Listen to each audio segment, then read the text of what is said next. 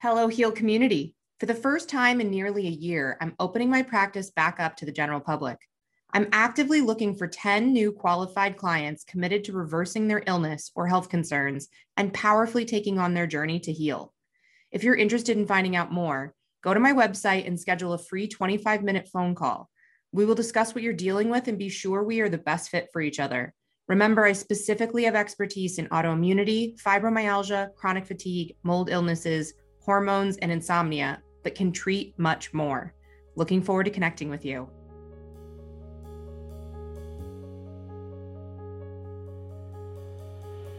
Welcome to Heal. Today on Heal, we get to have a straight to the point conversation with Meryl Pasco as she shares her story of how she conquered decades of anxiety with grassroots natural medicine. I'm your host, Dr. Sarah Marshall.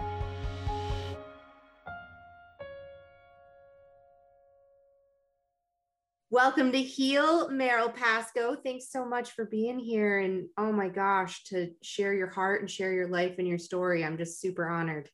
Thank you, Sarah. I'm real I feel really privileged that you asked.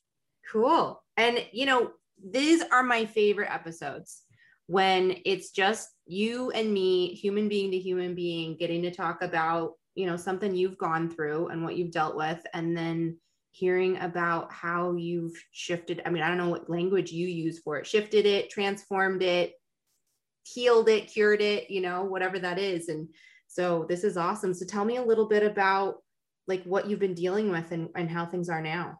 Yeah.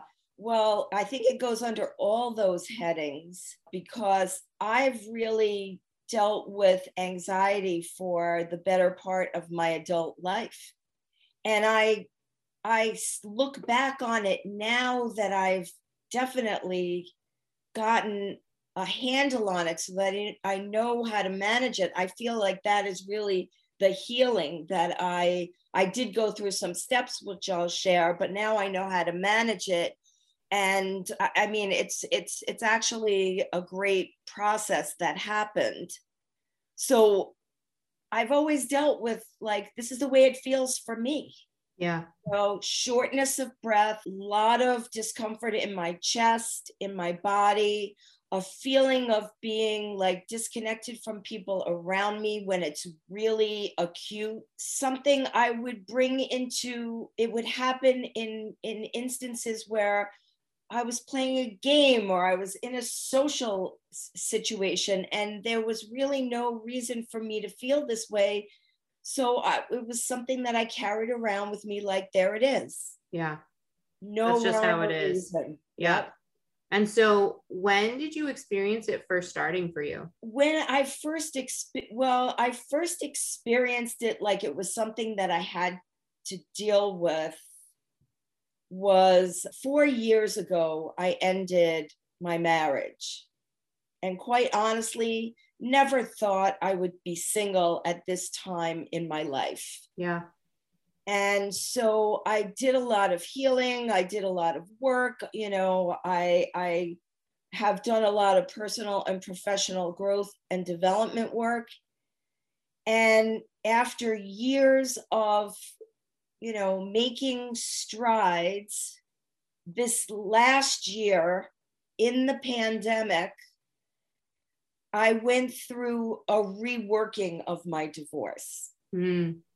I didn't expect four years after settling the divorce that it would have to reopen and be renegotiated, but that did happen. And there were other things that I was confronting in my life, like I wanted to find an, you know another career because I had helped my husband in his business. I wanted to be, you know, to create a whole. I was reinventing myself. Yeah.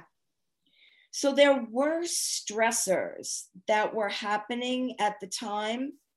But one morning I woke up and I was also alone a lot. That was also, you know, a bit of a stressor for me. I lived alone. I was in a relationship at the time, but we only saw each other in the weekend. So the day in, day out was all on my own. And one day I'm like sitting on my couch and I said, you know what? this anxiety, it's like, I get that I'm anxious, but basically, I have a roof over my head. I have money in the bank. I have food in the refrigerator and I'm healthy. Yeah. And I'm going to figure all this stuff out. And as soon as I had like that little monologue with myself, yeah, I started to say, okay, I started to like address it almost. And I discovered by like really looking at it, like, okay, it's not because of the money. It's not because I, I have food, I have shelter, I have all the basic necessities. I started realizing that it was physical. Wow. And I think I always thought it was a psychological issue that I had. So I called a friend who has also been my personal trainer. Her name is Rebecca Heiberg. And when I called her, like we touched base during the beginning of the pandemic, and she mentioned that she was training to be a functional medicine coach. Wow and she's done a lot of work that that's really admirable healing people with diet and just i mean mindfulness around taking care of yourself. And she said to me you really need to go on an elimination diet. And i was not ready for it. We talked about eliminating coffee, alcohol, um, dairy, gluten, eggs, not necessarily meat, but it had to be like organic or grass fed meats, you know, really pure, clean foods. And the funniest moment was when she said, I said to her, Oh, Rebecca, I go on that one day, you're going to carry me out on a stretcher. you're going to have to be here at my house, uh-huh. your mask on, because we were in the middle of the pandemic. I said, but we're going to wind up calling 911. She's like, Meryl, how much have you been drinking? I was like, no, it's not the alcohol, it's the coffee. Oh, yeah. Yep. Because I had always I always drank coffee. And I remember one day not drinking coffee and getting like, I've never had migraines, but getting such a horrible migraine that I was actually, I had, I was throwing up. Yeah. Yeah. Coffee withdrawal, caffeine withdrawal, like that can be the real deal. Yeah. It's a pretty intense thing. And she said to me, No, listen, you're going to drink dandelion root tea. And you're like, What? How is that a coffee substitute? I, that would be what goes through my head. yeah. Mm-hmm. Yeah. So I made up my mind. I think she wanted me to do it for three weeks, but uh-huh. I did it for four weeks.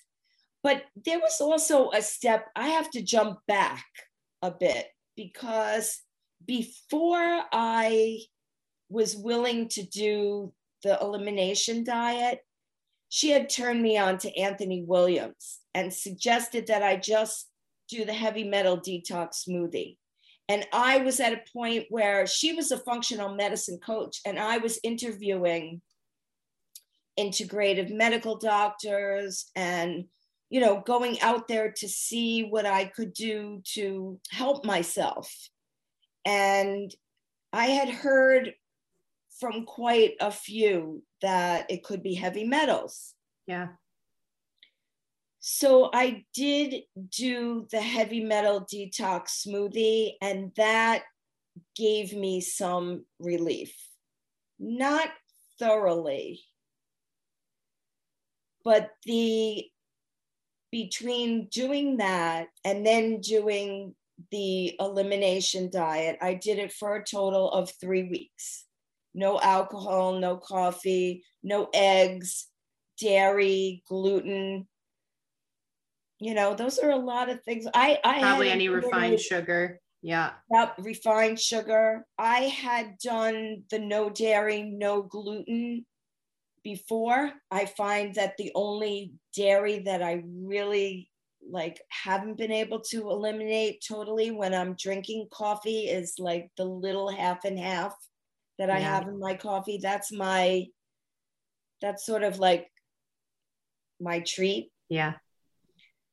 So, yeah, the results were pretty profound. Awesome. So I'm gonna I'm gonna go back to a couple of things because there's so many things I love about what you're sharing, and we'll keep going into it deeper of what else has been happening with this. But one of the things you said at the beginning that is so profound is that you actually did the work to look for the anxiety yes in your life and and that's so one of my favorite authors on emotions is this awesome woman named Karla McLaren, and she wrote a book called The Language of Emotions. And it's like an encyclopedia of about 26 of the major human emotions we deal with anger, sadness, joy, depression, even suicidal ideation is she has a whole chapter on it. And wow. one of her main premises about it is our human emotions have a purpose. They're in our body for a reason. We've kept them along this whole time. Like they serve purposes. And to actually, like in our culture, we don't have a lot of knowledge about that. We sort of label joy is good, sadness is bad. And it doesn't yeah. go much further than that. So, you know, to get all the details, you got to read the book. But one of my favorite things that I got out of it when I read it for the first time is one of the things she talks about is anxiety. Mm-hmm. And she mm-hmm. talks about these emotions like anxiety, boredom, confusion that are actually masks of other emotions. Wow. And anxiety, she says, is like undefined fear. It's really yeah. is fear. And fear, when it's just pure, completely authentic fear, we know what we're afraid of. We know what we do and don't want to have happen. And fear motivates us into action. It's fear that has us change our life, make the phone call, quit the job, you know, whatever it is. It's like that, yeah. you know, and and we often label, you know, having fear as bad, but no, fear is an incredible, intuitive aspect of our body that that alerts us to safety issues. Now, we can get bigger than that spiritually and actually take a look and say, where's my fear coming from? Is this something that's a match for who I am and my commitments in the world? Or am I just like, you know, what is that about? But it still has us check in and pay attention. Whereas anxiety like runs all over us Yes. And it's not attached to anything. There isn't a specific threat or a specific, it just it's and like you've even expressed so well, it shows up in all these circumstances like nothing's happening right now. Why am I suddenly feeling this anxiety? Yeah. And so that piece right there that you went and you did the work to look in your life. Now, someone else might do that work and they're like, well, but I don't have enough money and I do have concerns about the safety in my relationship that can be a part of it. But I often find so many people dealing with depression and anxiety in particular because it's rampant. And like during the pandemic, we saw that people had diagnoses and complaints of anxiety and depression that went up four times what they were in 2019 you know yeah. and and it's valid based on what we were dealing with in the pandemic and also both the fear that was in the world but also when we restrict ourselves socially and we're social creatures and what that does to our emotions and our sense of security and all of that. So i just think that's so brilliant to look because so often there's a, a, there is a physical component. Even if there's also a psychological component i've seen a lot of anxiety tied to dehydration. I've seen anxiety tied to decreased you know low amounts of magnesium. I've seen anxiety tied to gluten allergies and you know heavy metals make sense to me too. And that's something just to share for the listeners is the majority of the time low amounts of heavy metals the, the kind of way that many of us deal with it in day-to-day life it will deal it'll impact your neurology the most. So learning disabilities brain fog add adhd kids on the spectrum people on the spectrum that are dealing with all kinds of levels they're going to be more susceptible to holding on to onto heavy metals. They're also going to be more impacted by smaller amounts of heavy metals. So, like you could have 100 people in a room, they all get the same exposure, they don't all end up with an issue with it. And heavy metals in particular wreak havoc on the brain and the neurology. And so, emotions connect immediately to that. Yeah. Now I will tell you, like, if I think back on, like, okay, so I'm divorced four years. Eight years ago, my marriage was difficult, you know, but I was, again, I was in a situation where, you know, I, I, I had wonderful things happening in my life. And even on those days, there would be this crazy anxiety. And I just thought it was part of my personality. Yeah.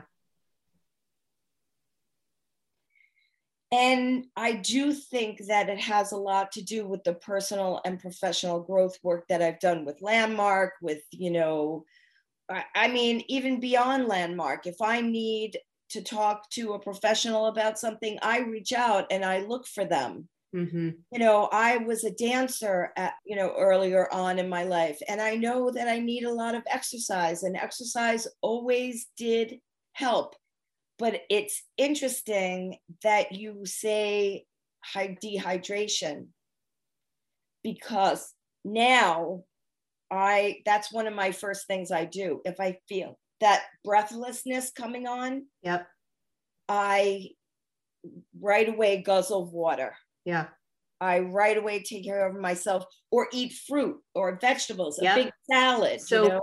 and that's blood sugar crashes can do it too. And that's one of my like, and this is not to diminish at all what people deal with, but I swear we could probably quote unquote cure 35% of what a lot of people call anxiety if we just all drank half our body weight in ounces of water every day and we ate three meals and we made sure we didn't skip meals we don't go too far between and that we actually really manage our blood sugar well through regular eating. And this is interesting because there's a whole world right now about fasting and about intermittent fasting which i'm not saying doesn't have worth because it does but all of these different therapeutic diets they're therapeutic. They need to be applied to the right person on the right time and the right conditions. And i just had a client recently last week and she said, So wait a minute, this sounds like you're telling me to eat five times a day. This is the opposite of intermittent fasting. I'm diabetic. I thought intermittent fasting is good for diabe- diabetics.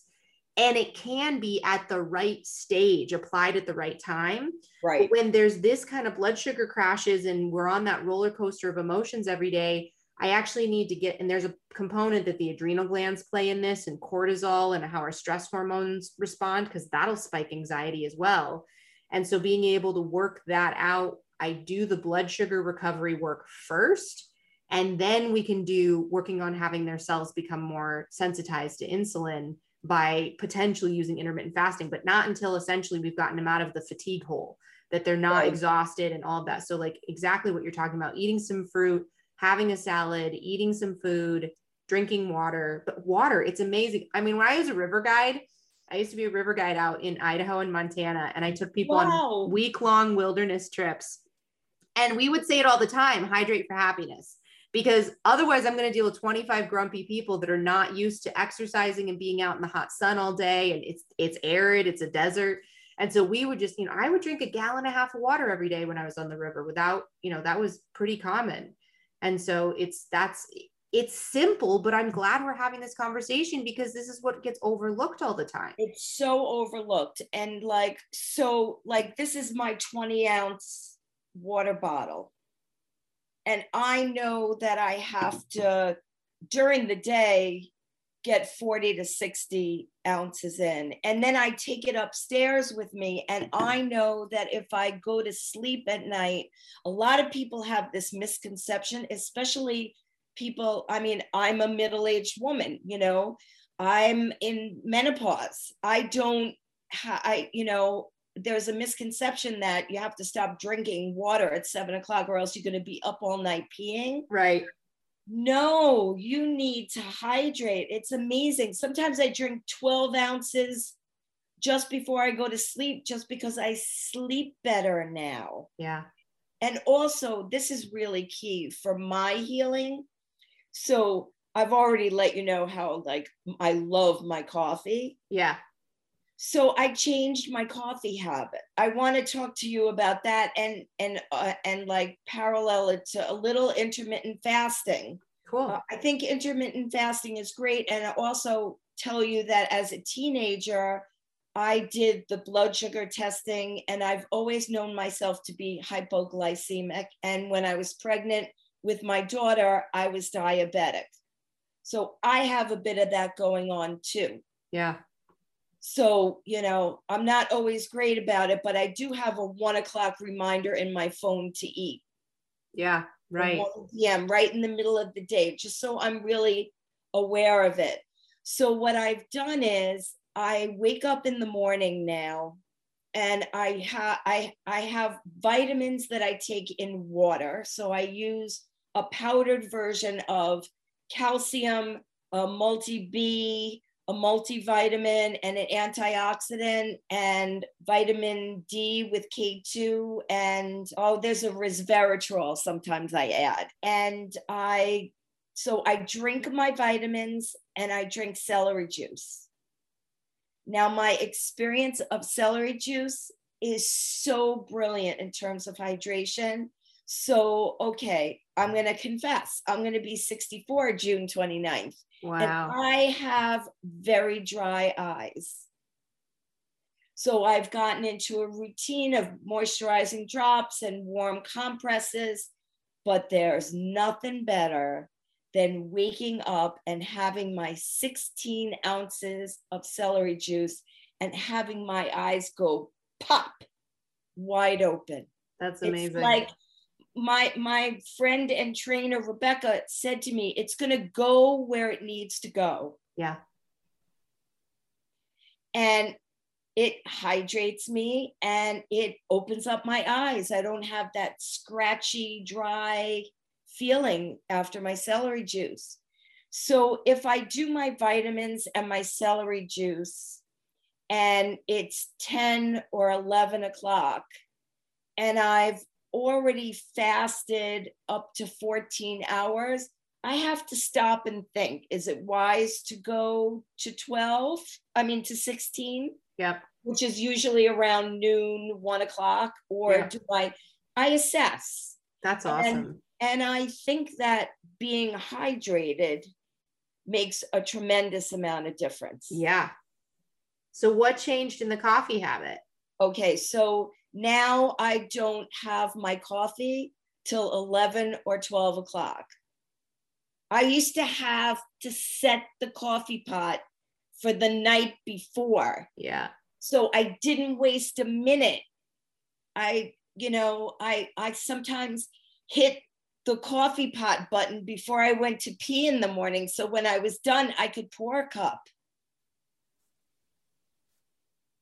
And I would say, I would say for women, especially in my age group, I would say women, we need a lot of hydration to keep our skin good. Yeah. our and like it's such a key thing so, so, that's so interesting you know i came across a book and i'm gonna blank on it maybe it'll come to me in just a second it had to do with our chronotype which i don't think is the name of the book but we'll make sure it's in the show notes but this psychiatrist had been studying insomnia you know that had been a big part of his whole practice. And he had found lifestyle changes that made a difference for people around combating insomnia. And his whole take was that there really are like four different body types and we sleep differently. And you can kind of put us in these categories. And he uses animals. There's like a bear a lion a dolphin and a wolf. And bears are they do best with eight hours of sleep at night they pretty much wake up around seven they pretty much want to eat dinner the three you know the meals three squares with dinner at six and it's like it's our standard western cultural routine and so he said what he found is in his populations that he studied, about 50% of people are bears, which is the majority. So that's why like our culture is set to that. And not everybody has that same chronotype. And so, you know, lions like to be up at 5 a.m. and they get more work done before most of us do, you know, by nine. And then wolves are a little bit more nighttime and dolphins, there's a whole nother thing about it. But he actually talked about one of the things he recommended to his different chronotypes is not that they had to quit caffeine, but when they timed it. Yes. Work with your biorhythms instead of against them when you use caffeine. And his general recommendation was nobody should drink coffee before 10 a.m. Because you naturally should have a cortisol spike when you first wake up in the morning that's going to do everything that's what we count on coffee for. And if we do cortisol and caffeine at the same time, we actually end up causing excess stress in our body and it can long term inhibit a whole bunch of things and it can increase anxiety among other things and that feeling right. in the morning and then often what happens is we also cover up sleep issues and we're not paying as much attention as we need to to the rest of our body because we can just quote, this was me, and I have been totally known to do this in my past, is I'll use caffeine to cover up my bad habits. You know, it it's like, well, I didn't really get enough sleep and I have been burning the candle at both ends. And I totally have a, you know, innate propensity towards being a workaholic and I don't think I've shared this with you, but my listeners all know about it. Last summer, I got diagnosed with chronic fatigue syndrome and it whacked me upside the head. And I'm sure that the stress of the pandemic was kind of the straw that broke the camel's back, but I think all the pieces were already there and present. Yeah. And I've had to completely alter my relationship to sleep and my energy and how I operate. And it was really like I'm a health nut for a living. And I was still watching myself. One of my holdouts was coffee. Yeah. You know, native New Yorker, started drinking coffee when I was 15. It was part of a family tradition. There was a lot of ritual around it. There's like yep. a lot of comfort around it. Yep. There's a lot of emotional relationship to it. And I've tried all the alternatives, but without a proper context, it never made a difference. And then since the chronic fatigue syndrome, I've just had to completely alter it. And I actually drink now organic water processed decaf almost exclusively. But oh. I do best if I wait later in the day and actually have it as kind of a treat or as a part of how I'm fueling myself. Because I know I'll fall into the trap where I also then will do coffee in the morning. And of course, then I'm not hungry until later.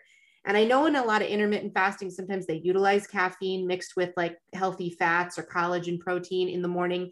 And in certain set protocols that can work for certain people and i still recommend waiting until you know get fluids in do juices in the morning like fresh vegetable juices celery juice whatever people are into lots of water lemon water is a great way and it a lot of people are surprised when they replace hot coffee with hot lemon water in the morning it actually yeah. stimulates a lot of the same experiences I, you know what? I even forgot to say that. I do hot water and lemon a lot the first thing.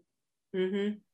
And hot lemon and water, hot, hot water and lemon, and then the celery juice and drinking vitamins. Yeah. I mean, yeah, we should talk more about intermittent fasting. But the other thing that I did also is I used to make a pot, a small pot of coffee for myself.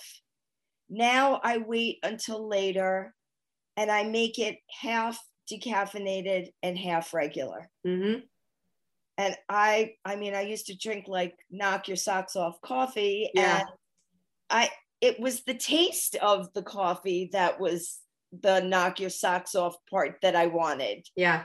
So you know i and and i'm and i'm leaving more of it over. Yeah. I find that too it's really interesting so so a little bit of an ironic twist of fate for like i don't know the better part of eight years i've always wanted a real espresso machine but i was lived a pretty transient life. I'd move all the time and I was just not going to justify that kind of piece of machinery to drag around with me. Well, right before I got diagnosed with chronic fatigue syndrome was my 40th birthday last year and my parents bought me a top of the line espresso maker and then I got diagnosed and out went coffee and I was like, "Oh, you got to be kidding me." Right?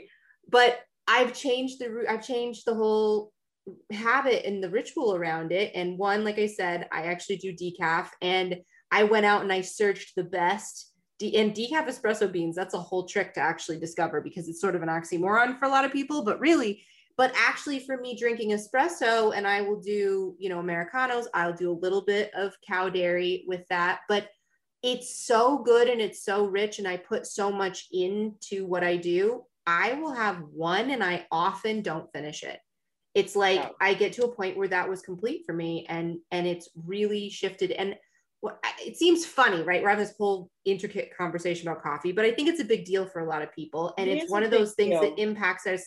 And i what i love about this conversation is something that super matters to me with all my clients and all the work i do is mm-hmm.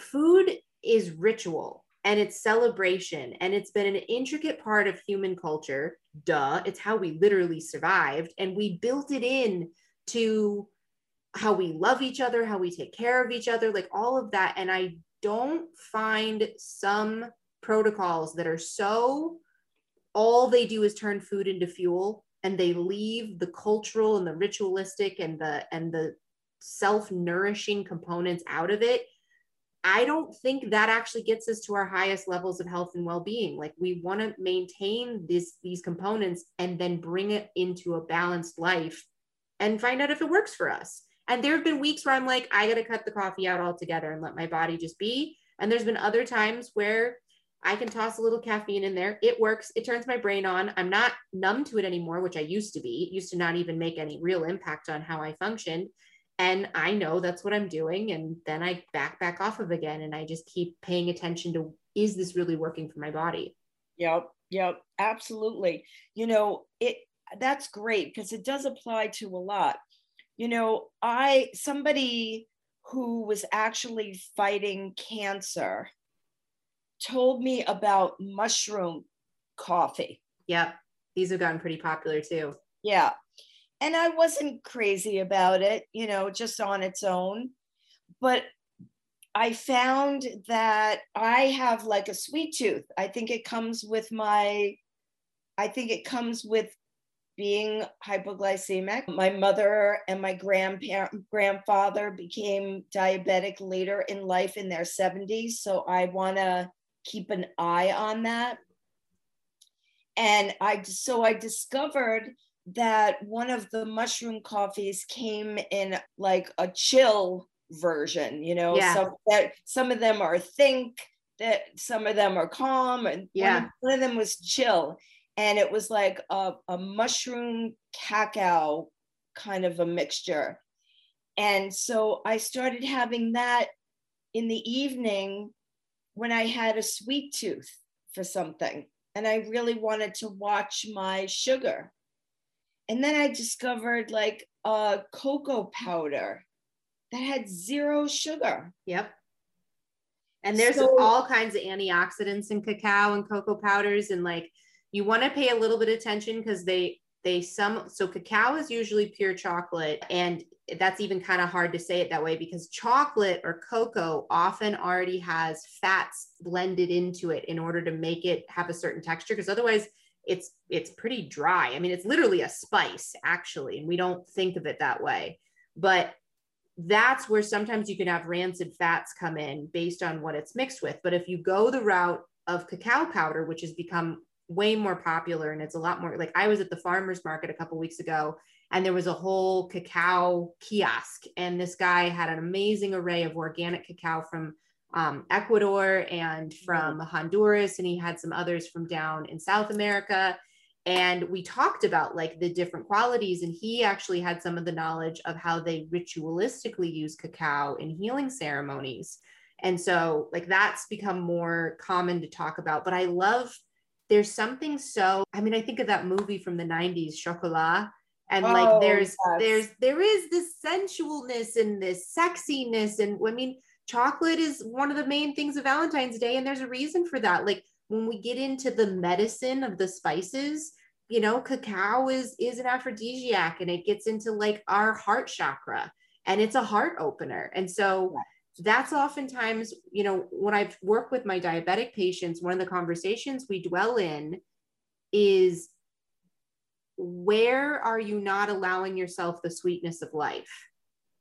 Such that your body is in this struggle around sweetness in food. And can we add more sweetness in life and balance out the cravings and the desires or the difficulty managing the sweetness in your body? And, you know, I love looking at health and medicine through metaphors like that of like, what is this disease showing us in a more metaphysical way about yes. how we can look at ourselves in our life? And so that's so great because, like, you know, we know there's a lot of health benefits and anti-cancer and antioxidants to the mushrooms, and you get to bring in this other component of the cacao, and it's literally like good for your spiritual heart. Yep. Yep. I mean, even alcohol, Sarah, it's like I I used to think that the alcohol was going to help the anxiety. Mm-hmm. I mean, you know, maybe when you first have a drink, it takes the edge off of it.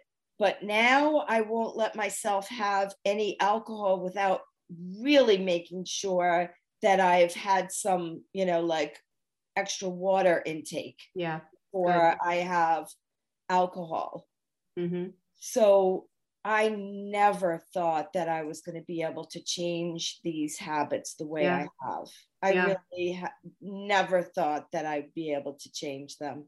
I love the way you're sharing this. And I swear I did not pay you to say these things because it's like, but it's straight out of my experience with my clients, like over and over and over again, is people don't know how they're going to go about doing it and you know i love that you had rebecca and you have a coach and a support person it makes a huge difference in this process and we really can surprise ourselves and when we start to experience the freedom from the symptoms in this case anxiety and the difference it makes it's remarkable what a motivator that does become Yes. And I love venturing in the whole thing in the conversation of it's an inquiry and we're doing experiments here. This isn't about how you, I don't have some answer that this is how you got to live the rest of your life.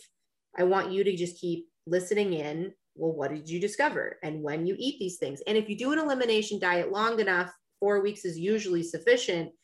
When you add a couple of those foods back in, you usually get a pretty clear signal. Like yeah. people are amazed sometimes. They're like, I've been eating this food my whole life and I took it out for four weeks. And now when I eat it, like my headache came back immediately, or I had really difficult time sleeping or anxiety or other emotions come up. Like it, it, your body will actually speak to you really clearly if we can figure out how to get the messages, you know, back from it. Yeah, absolutely. So how is it now? You said you've gotten to a place where you really feel like you can manage it, but how is it now? Oh, now it's great. As a matter of fact, I did a little experiment today. Nice. I knew we were having this conversation and I did have my coffee earlier. I was like, I don't know, today's Monday and I usually have it as a fast day because I because I, you know, I allow myself treats on the weekend. You know, on the weekend is when you know if if there's a barbecue or if there's you know friends are getting together and there is pizza or something like that i will allow myself my treat because i don't I don't indulge too often, but then Monday morning I want to right myself again. But this morning I woke up and I I had my vitamins. Sometimes on a day when I do like a little bit of a longer fast, I have like an espresso because I I have an espresso machine for years now because I don't put milk in it. I don't put any kind of milk in it. So that sometimes I'll have it if I want to fast a little bit longer.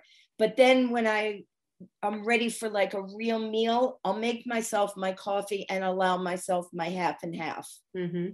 And I think I drank coffee a little earlier today than I have been. And, you know, this is only my second I Water. did have an herb. I did have an herbal tea, and I had like you know a very very busy day. So I can feel the anxiety, but now I know it's like I I I need to do like maybe a walk. I need to make sure that I hydrate. Tonight I have something in the evening that's scheduled, so I won't have that alcohol you know i won't have a glass of wine with dinner i'll just you know i'll skip it and just being mindful that this is a cue so like the first signal to me of anxiety is like a breathless sort of like a little like i can't catch my breath type of feeling i never let it get further than that mm. if i've done the water, I've done the exercise. I'll sit down and close my eyes and listen to a meditation. Because I just don't want that experience again. Yeah. I mean, you know, it sounds crazy, but I remember at one point I wasn't working and a friend of mine wanted me to play mahjong with a group and I learned the game.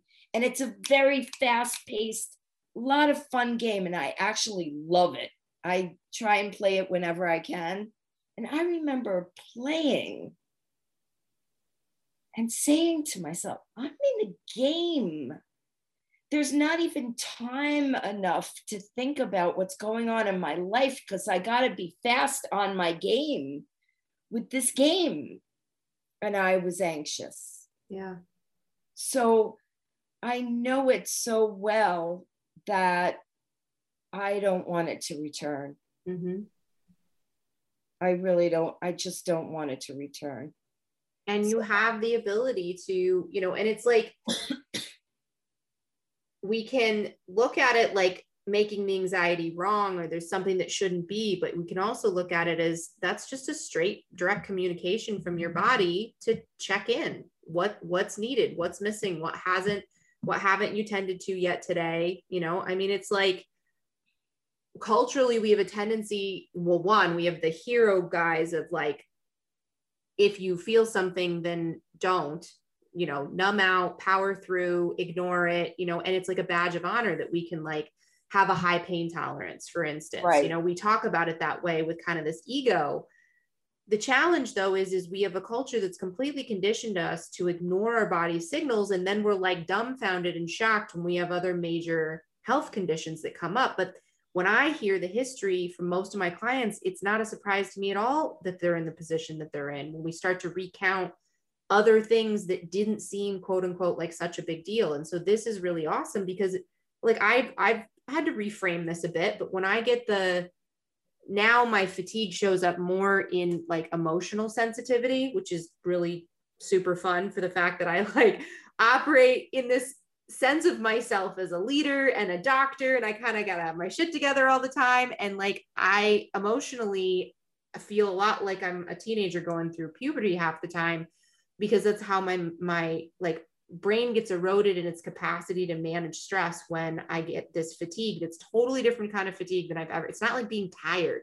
Like i mean there are times when i'm tired and i need to sleep but it's a different it's like literally like running out of energy it used to be much more physical. I've now healed enough that i don't get the deep bone chilling fatigue that i used to but right. it's this other thing comes up. And i have times where i get frustrated with it and i wish it wasn't like that. And when i'm in the middle of it that's usually when it sucks the most and i don't always think about it very powerfully. But i really recognize in the big picture i'm grateful for these signals. They're yeah. like bumpers on the side of the road chewing me back up to stay in the, my lane and to stay in the direction that actually really works for my health. And and you know i don't know how it lands for you but for me one of the things i look at and this isn't true for everybody around what they're dealing with but for me is like i'm pretty clear that the chronic fatigue is my body showing me the way to my next greatest iteration of life. Yes like there's something more for me about how I live and how I integrate what I know and who I get to be as a healer and how I discover healing going through this process myself. And I've been very public about sharing my way through this journey in this tunnel that I've been in. And I do feel like it's guidance towards a higher level of consciousness or operating state or you know my spiritual expression or, or just being who i'm meant to be as i age and i mature. Oh my god that's so so true because i remember in the mid in the beginning of the pandemic so at the beginning of the pandemic my job ended it just stopped. I was working for a small company and i nobody was going into the office and i wasn't like I was in like customer service and I wasn't really in a crucial part of the company and it just stopped and I didn't get paid and you know I dealt with all of that. And I also the landmark stopped. A lot of the work that I was doing in personal and professional growth the seminars the leading the this the that everything stopped. And I got a chance to quiet enough to really get the signal. Now, I knew even in those times of anxiety that I was on a spiritual path that if I wanted something in my life, I could attract it if I was if I had clarity. Yeah. You can't imagine, Sarah, how much quicker it's working. I've had the same experience with no, chronic seriously, fatigue. the yeah. law of attraction works quicker yeah. when you've been able to connect with that. These things are signals. Yeah. And you and and you know, okay, it's great to understand like yes, you hit contrasting emotions and stuff you want to you want to create something and and you hit contrast about it. And and you know you're not always in that creation mode because you you have like negative thoughts or whatever. But like this to clear this up yeah. wow. Yeah. You know i pivoted the work that i was doing and it was like it wasn't working out and I created something else. I never thought at this stage in my life that I could create a new career yeah. for myself. And I find so often when we do allow ourselves to go, because see, you didn't you didn't ignore the anxiety and you didn't try and just numb it out or cover it up. You went into it at first. You actually went in and explored it and you looked like, is it in my finances? Is it in my home? Is it, you know, where is this coming from? And then started to get in touch with it as a physical component. And as you've healed, I, I see it in so many of my clients where they come out the other side and you know it's not like a definitive line in the sand you're done like that i've never seen that. But you you're on your other side where it's less about the symptoms now and it's more about and people find whole new aspects of self-expression. I see it over and over again. All the time yes absolutely. we come through these healing journeys and you know and i've been experiencing this big transition in my life. I've always had an intuitive component to my life. And before I went to naturopathic medical school, it was a big part of, you know, how I talked and how I mm. expressed myself. Then when I quote unquote became a doctor and I had to be serious about things, I noticed how I started to quiet that part and I wouldn't talk as much about the medical intuitive readings that I can do and the energy work that I know about and and just even my my life view of life. Like I wasn't framing myself from a spiritual kind of divine intuitive place as much well, the chronic fatigue, I've heard this from a lot of other healers where they'll say there was sort of this dark night of the soul or a difficult time period that, like, if they didn't get it about who they were as an energetic spiritual being, then this illness or this situation was never going to go away. And like, I'm having a bit of that experience because what I do notice is my sensitivity level has gone through the roof. I'm way because I have less energy to give. I can't steamroll my own life and I'm more sensitive to the things that where there's blocks and where the energy is flowing. And it's like if there's a block and I'm trying to push through it, I just can't go very far. I used to be able to just bulldoze right over the top of those. And I was just like, oh, I gave my word to doing this. I'm just going to do it because I said so. End the story. No questions asked my body revolts against me when I do that now. Yeah. And I feel it and I feel it in my fatigue. And if it gets really bad, it starts to show up as insomnia. And then that's really fun for somebody who's tired, is then you also can't sleep, you know, and it and it's like it grinds at me and my body will start really telling me like you are going in the wrong direction you need to make a different choice and bring me back in alignment but it's been happening even at a bigger scale when i work with my clients and i talk to other people i'm noticing something's opening up like even more or or getting deeper in my life where if i it's like the universe is saying i just am not allowed to live a disconnected spiritual life anymore. Yeah and you know what? It's like i just i'm just hearing it. The channels are clearer. Yeah. It's like by clearing out by by clearing our bodies out so that we can recognize the signals. You know, it's like I've gone back to a lot of the things that I eliminated and I'm experiencing them just like you can occasionally have a regular cup of coffee. Yeah. You know, once the channels are clear, you can be with each other. You can be with other people in a Yeah. clearer, more present fashion. You can create things for yourself in a clearer, more present fashion. I mean, I'm getting work done in a clearer, more present fashion. And I'm also not getting anxious about not finishing things. Okay, so that's going on my to do list for tomorrow. Or I'm going to set an alarm for 6 a.m. and get those few emails done before, you know, like while Yeah. I'm having my hot water and yes. you know, but the thing is, life becomes about rewarding yourself with your own ability to be clear and present and productive. And like, I mean, just watch the things show up. Yeah. Yeah. That's brilliant. Meryl, this has been so great. Like, I love, I mean, I love the episodes where I know exactly where we're going to go and I do a bunch of research, but this is just also so wonderful because it was very, the shows the synchronicity and the the synergy that's out there too because you and I just met recently and it was like an instantaneous we need to do this. And you said, wait till I tell you what this last year of my life has been about. And I said, great. And that was it. And we just showed. And so I shared that also because that's part of that open channels, you know. Yeah. And I mean, I'm reading this book right now, The Surrender Experiment by Michael Singer. And I'm almost done with it and I'm loving it. And he talks about how his whole life was about surrendering to what life was already putting in front of him versus trying to make things happen based on his judgments and his opinions.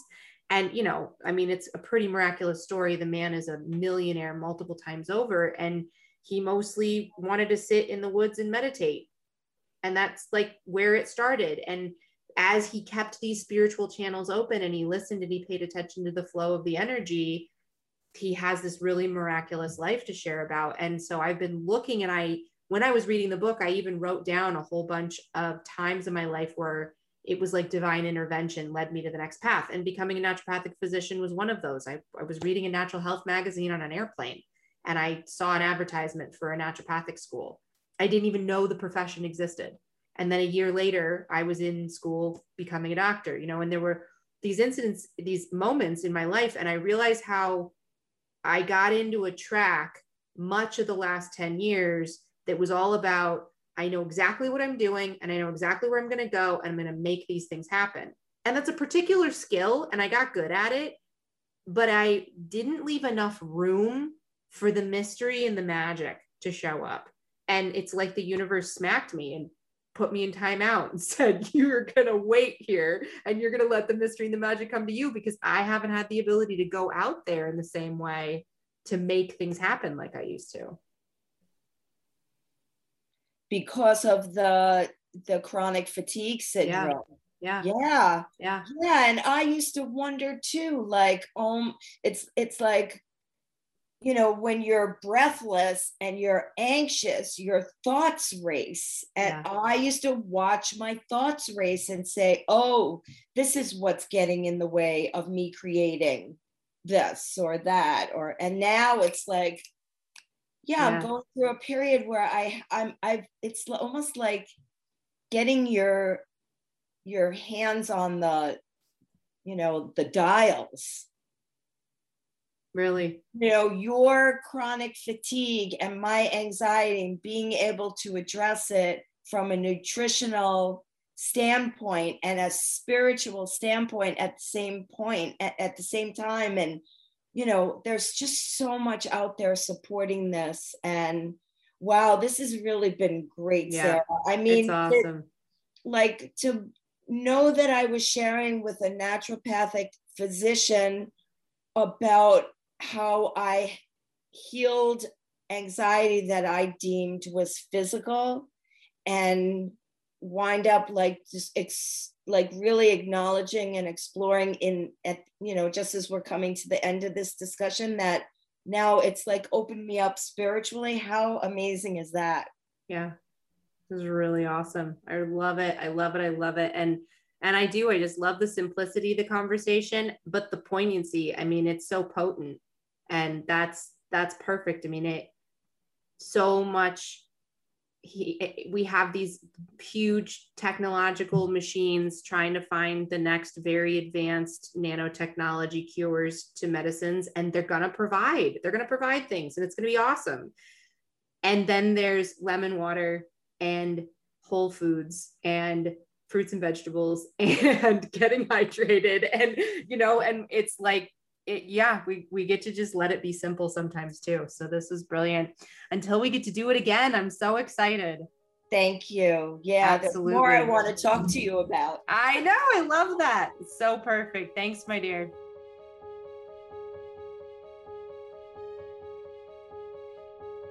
Thank you so much to today's guest, Meryl Pasco, for her vulnerability and generosity. For all the resources for today's show, visit sarahmarshallnd.com backslash podcast. Special thanks to our music composer, Roddy Nickport, and our editor, Kendra Vicken. As always, thank you for being here. We'll see you next time.